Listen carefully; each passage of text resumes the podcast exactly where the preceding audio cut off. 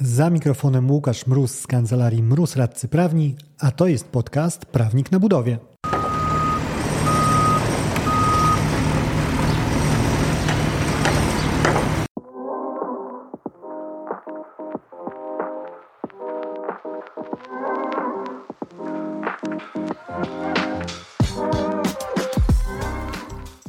Z tej strony Prawnik na Budowie czyli Łukasz Musradca Prawny. Jeżeli słuchasz tego podcastu, mam ogromną prośbę. Kliknij w przycisk subskrybuj w platformie, z której korzystasz. Pomoże nam to zwiększyć zasięg w rozszerzaniu wiedzy budowlanej, a jeżeli dodatkowo zostawiłbyś opinię słowną czy kilka gwiazdek swojej oceny, należałbyś do moich ulubionych ludzi na świecie. A o czym dziś? O covidowym zakazie potrąceń kar umownych, zakazie, który miał troszkę dać oddechu wykonawcom, kiedy rozpoczęła się pandemia, w ten sposób, że miał im zapewnić płynność finansową, lepszy cash flow dzięki temu, że pomimo tego, że wystąpią przyczyny do naliczenia kar, no to nie będzie można ich potrącić, zamawiający będzie musiał wypłacić pełną kwotę wynagrodzenia wykonawcy, a ten będzie mógł podpierać się tymi pieniędzmi w walce z codziennymi trudnościami covidowymi. Jak wyszło w praktyce? No, w praktyce nie wyszło. E, często ten zakaz jest najzwyczajniej w świecie ignorowany z mniej bądź jeszcze mniej przekonującej wytłumaczeniem ze strony zamawiających, ale spory z tym związane powoli trafiają na wokandę sądową. I jednym z takich sporów zajmę się dziś. Mamy sytuację, która w świeżym wyroku, bo z grudnia ubiegłego roku znalazła swój finał. Wyrok dotyczący robót wykonywanych na rzecz szpitala, specjalistyczne rzeczy medyczne i strony pokłóciły tam się o termin. I w związku z naruszeniem tego terminu umownego kary zostały naliczone. Co ważne, tam właściwie nawet była zgoda co do przedłużenia, co do samej konieczności przedłużenia czasu realizacji umowy, to, co do czego zgody nie było, to o ile te przedłużenie powinno nastąpić. Wykonawca widział je do 4 lipca, a zamawiający stwierdził, że 4 czerwca to jest maks, co może zaoferować. I tutaj argumentował to tym, że on ma środki unijne do rozliczenia. No, samo w sobie to wydaje mi się dość patologiczne, że ok, nawet jeżeli jako zamawiający widziałbym, że mam tutaj podstawy, żeby bardziej wydłużyć termin umowy, e, to sam fakt tego, że e, jest finansowanie zewnętrzne ze środków UE, to jest ta okoliczność, która niezależnie od sensu jakiegokolwiek sprowadza się do tego, że nie będę mógł wykonawcy dać więcej czasu, nawet jeżeli będę sądził, że, że tyle dać byłoby mu warto. Istotne jest również to, że sama umowa została zawarta jeszcze przed wybuchem epidemii. To sąd też podkreślał właśnie, że miało to znaczenie przy ocenie w ogóle samego ryzyka wykonywania e, tej umowy, ponieważ no, sąd podkreślił, że projekt objęty tą umową oceniano jako łatwy, bez ryzyk czasowych, bo to była taka typowa robótka przynajmniej na etapie podpisywania umowy. Ale cóż, przyszedł marzec 2020, no i te realia mocno się zmieniły. Co wykonawcę zabolało? No, zaboleli go podwykonawcy, zaboleli go dostawcy i zabolał czas procedur administracyjnych.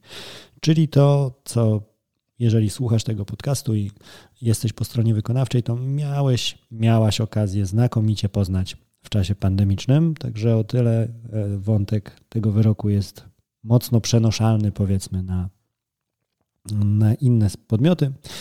E, ciekawe jeszcze było to, że była tutaj bardzo przedłużona procedura odbiorowa, zarzuty jakieś tam do dokumentacji powykonawczej, wskazywanie e, drobnych albo mniej drobnych uchybień całej ich listy i koniec końców takie działanie zamawiającego, które sprowadziło się do tego, że dopiero kiedy e, był w swojej ocenie gotowy podpisać protokół odbioru już bez zastrzeżeń i go podpisał, no to to był deadline naliczenia kar umownych. E, nie jest to jednak wszystko tak ogromnie istotne. To, co bardzo zwróciło moją uwagę w tym wyroku i dlaczego zdecydowałem się o nim opowiedzieć, jest to, że sąd stwierdził, że tutaj sam zakaz covidowy załatwia mu temat. Mimo, że sytuacja tu jak najbardziej e, miała złożone wątki, które można było oceniać, które ocenić ba, w takim pełnym procesie, powiedzmy, trzeba by było, bo strony kłóciły się to, co do tego, kto odpowiada za nieterminowość e, i kto powinien i czy w ogóle tak merytorycznie są podstawy do naliczenia tych kar, czy też nie. Sąd stwierdził, że w tym kontekście no, to nie są rzeczy, które go interesują, bo on to może sobie rozstrzygnąć na samym zakazie covidowym. Jakie to ma skutki praktyczne, o tym e, w drugiej części porozmawiamy, ale jeszcze kończąc, cóż tu sąd stwierdził? Stwierdził, że te 215 tysięcy złotych, po które wybrał się wykonawca, to powinny mu być zapłacone z tego jednego, jedynego i wystarczającego powodu, że oświadczenie o potrąceniu, które złożył zamawiający, w którym obciążył wykonawcę karami umownymi, w związku z covidowym zakazem najzwyczajniej w świecie chwycić nie mogło. Było bezskuteczne. Także przykro mi zamawiający, ale no, nie powiedziesz tego tematu w kierunku, który byłby dla ciebie korzystny. Będziesz mógł jak najbardziej pozwać wykonawcę, jeżeli sądzisz, że masz e, rację, E, pozwać go o zapłatę i tam dochodzić, że przysługują ci kary umowne, ale nie załatwisz sobie tego tematu odstąpieniem. I bardzo ważnym elementem była tutaj linia obrony zamawiającego, linia totalnie przestrzelona, ponieważ e, to, czym bronił się zamawiający, tak jak mówiłem we wstępie, no, Zamawiający prezentują różne argumenty za tym, dlaczego akurat w ich przypadku ten zakaz covidowy miałby nie wyłączyć skuteczności potrącenia, miałby nie obowiązywać tak naprawdę. W tym konkretnym kontekście zamawiający wskazywał, że te opóźnienie, które złapał bezsprzecznie wykonawca w relacji do umówionego terminu, pozostaje w ogóle bez związku z, z COVID-em, i tak naprawdę było wyłącznie konsekwencją takich nieusprawiedliwionych zaniechań powoda, czyli wykonawcy w realizacji umowy. Innymi słowy, to w Wysoki Sądzie, jako zamawiający mówię, to nie było tak, że tutaj COVID coś nabruździł, tylko po prostu wykonawca e, zrobił złą organizację pracy i teraz próbuje wyciągnąć się z tego, e, wskazując na, na COVID, chociaż nie miał on tutaj nic do czynienia z tego problemu. I to jest właśnie istotny wątek, który sąd bardzo mocno i bardzo trafnie wypunktował w sposób, który przyda się każdemu wykonawcy. Wskazał bowiem, że z przepisu nie wynika wcale, że żeby zwolnić z kar, w tym przypadku z kar za nieterminowość wykonawcę, to podstawy naliczenia tych kar muszą być e, powiązane z COVID-em, muszą wynikać ze stanu epidemii. Zgadzam się w pełni z tą oceną, która znajduje też jakby wyraz w samej treści przepisów, że chodzi o wystąpienie okoliczności powodujących naliczenie kar w okresie czy to zagrożenia epidemiologicznego, czy to w okresie epidemii, a nie wystąpienie podstaw do naliczenia w związku z epidemią. Mówiąc prościej, łapię jako wykonawca opóźnienie nie dlatego, że epidemia mi przeszkadza, ale łapię je w okresie stanu epidemii czy stanu zagrożenia epidemiologicznego plus 90 dni. I tu już jest pierwszy bardzo istotny wątek, którym podzielił się sąd. Wątek istotny, ale absolutnie nie jedyny, bo jest też mm, inny taki niuans, na który sąd zwrócił uwagę, bardzo praktyczny. Ponieważ sytuacja była tutaj taka, e, że umowny termin zakończenia, ten na którym stanęło, jakby kiedy strony się nie dogadały co do tego, że wykonawca chciał przedłużenia robót do lipca, zamawiający godził się na czerwiec i stanęło na tym 4 czerwca. Sama ustawa, ta regulacja, która zakazuje e, dokonywania potrąceń, weszła natomiast w życie 24 czerwca. No i tu, tutaj pojawia się od razu problem. E, to czy stosujemy do tego okresu od do 24, czy może no tutaj nie będzie niestety zwalniało to e, wykonawcy z, z odpowiedzialności i dostanie potrąceniem po plecach. No i tutaj sąd stwierdza, że w jego ocenie, skoro w dacie wejścia w życie tych przepisów, czyli 24 czerwca, umowa była jeszcze wykonywana, e, a to zdarzenie, czyli opóźnienie w wykonaniu przedmiotu umowy nastąpiło w stanie epidemii, to też nie można dokonać potrącenia. Czyli mamy takie troszkę, nawet bez troszkę, takie przyjemne podejście do wykonawcy i szeroki zakres przyjęty e, zwolnienia go z odpowiedzialności. I rzecz trzecia, już ostatnia z takich istotnych wątków, które wynikają z tego wyroku.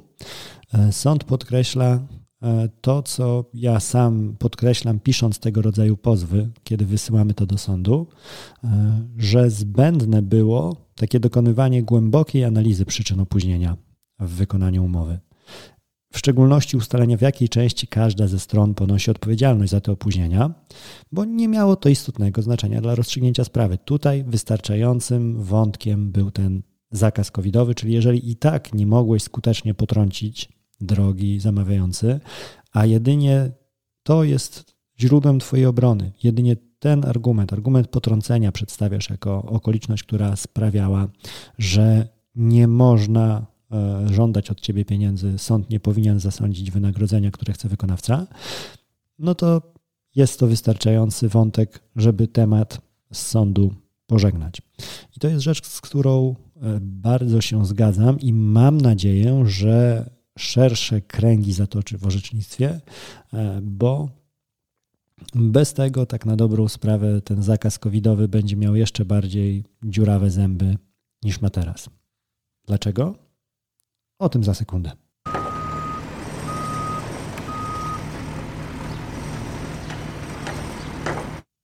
Zanim przejdziemy do drugiej części tego odcinka, na szybko chciałbym Cię zaprosić do Gdańska 8 kwietnia i do Poznania 13 maja, gdzie będę prowadził jednodniowe szkolenia o umowy, umowach o roboty budowlane. Na oba terminy dostępne są jeszcze miejsca. Gdańsk 8 kwietnia, Poznań 13 maja. Link z opisem szkolenia umieszczam w opisie odcinka, a jeżeli chciałbyś zasięgnąć informacji, możesz odezwać się też na szkolenia małpa kancelariamroz.pl.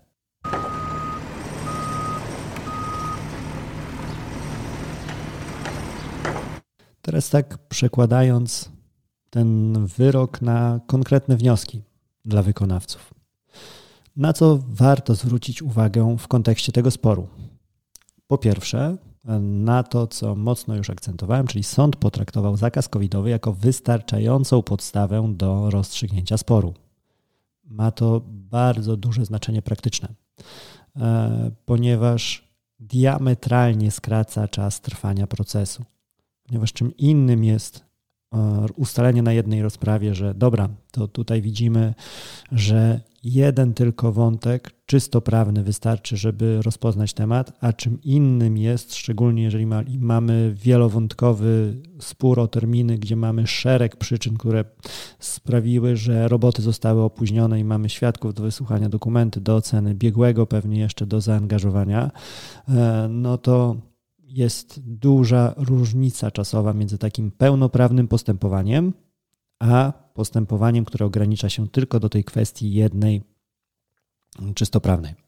Po drugie, im więcej wyroków takich jak ten, tym większa szansa, że przywołując je w następnych swoich sprawach jako przykłady, zdołamy przekonać sąd do tego, że tak właśnie powinna wyglądać ocena e, sprawy z covidowym zakazem potrąceń w tle.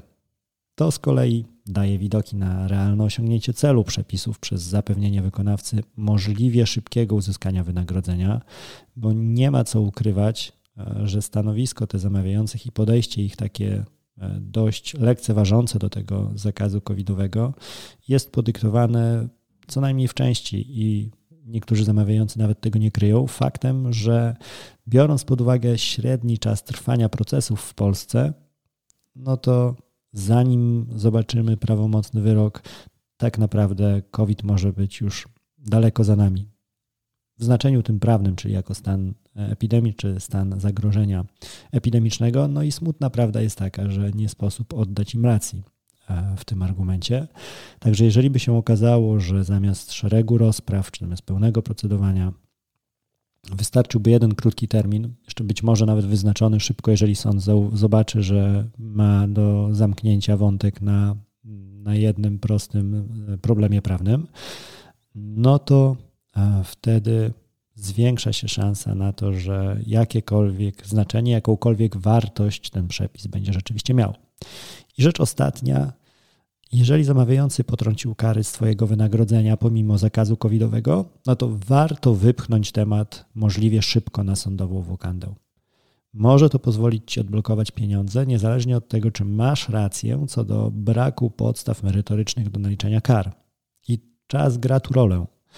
E, bo na początek kwietnia zapowiadane jest już e, zniesienie stanu epidemii, a wprawdzie no, utrzymany ma zostać stan zagrożenia epidemicznego, a sam zakaz potrąceń obowiązuje jeszcze 90 dni po zakończeniu ostatniego z tych stanów, czyli epidemii bądź zagrożenia epidemiologicznego, ale trzeba liczyć się z tym, no, że gdzieś tam na horyzoncie jest już ten koniec okresu ochronnego wykonawców i ci, którzy E, skorzystali, czy może inaczej, ci, w których wymierzono takie e, oświadczenia o potrąceniu mimo zakazu, no odpadnie im ta furtka w postaci rozklepania sporu tylko i wyłącznie na kwestii formalnej, w takiej, że okej, okay, to niezależnie od tego, czy te kary merytorycznie się ode mnie należały, czy nie, to i tak nie mogliście potrącić, więc płaćcie, a pozwijcie wy mnie o zapłatę. Żarna sprawiedliwości nie mielą zbyt szybko, nawet jeżeli sprawa ma zostać rozpoznana na jednej, na jednej rozprawie, to zanim wyznaczony będzie ten jej termin, no to troszkę czasu minie. E, no i na koniec tak, wygrana w sprawie tych potrąconych nieskutecznie kar nie będzie oznaczała automatycznie, że nie przysługują one zamawiającemu. Także wykonawca nie to, że wychodzi zupełnie e, w błyszczącej, niesplamionej zbroi, ten temat może wrócić. Ale jeżeli wróci, to wróci na ryzyko zamawiającego, który będzie decydował o prowadzeniu procesu zapłatę. I pytanie, czy zawsze je podejmie? Wydaje mi się, że no, niekoniecznie, biorąc pod uwagę nasze własne doświadczenia.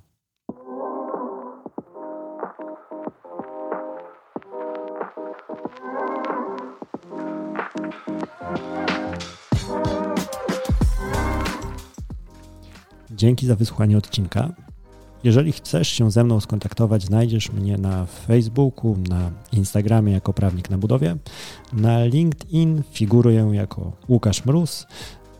W wersji bardziej klasycznej możesz napisać na biuromałpa kancelariamroz.pl i na koniec raz jeszcze gorąco zachęcam do subskrypcji podcastu, aby nie umknął Ci żaden odcinek i podkreślam, że będę wielce zobowiązany za wszelki feedback, oczywiście jak najbardziej ten pozytywny. Dzięki, do usłyszenia w kolejnym odcinku.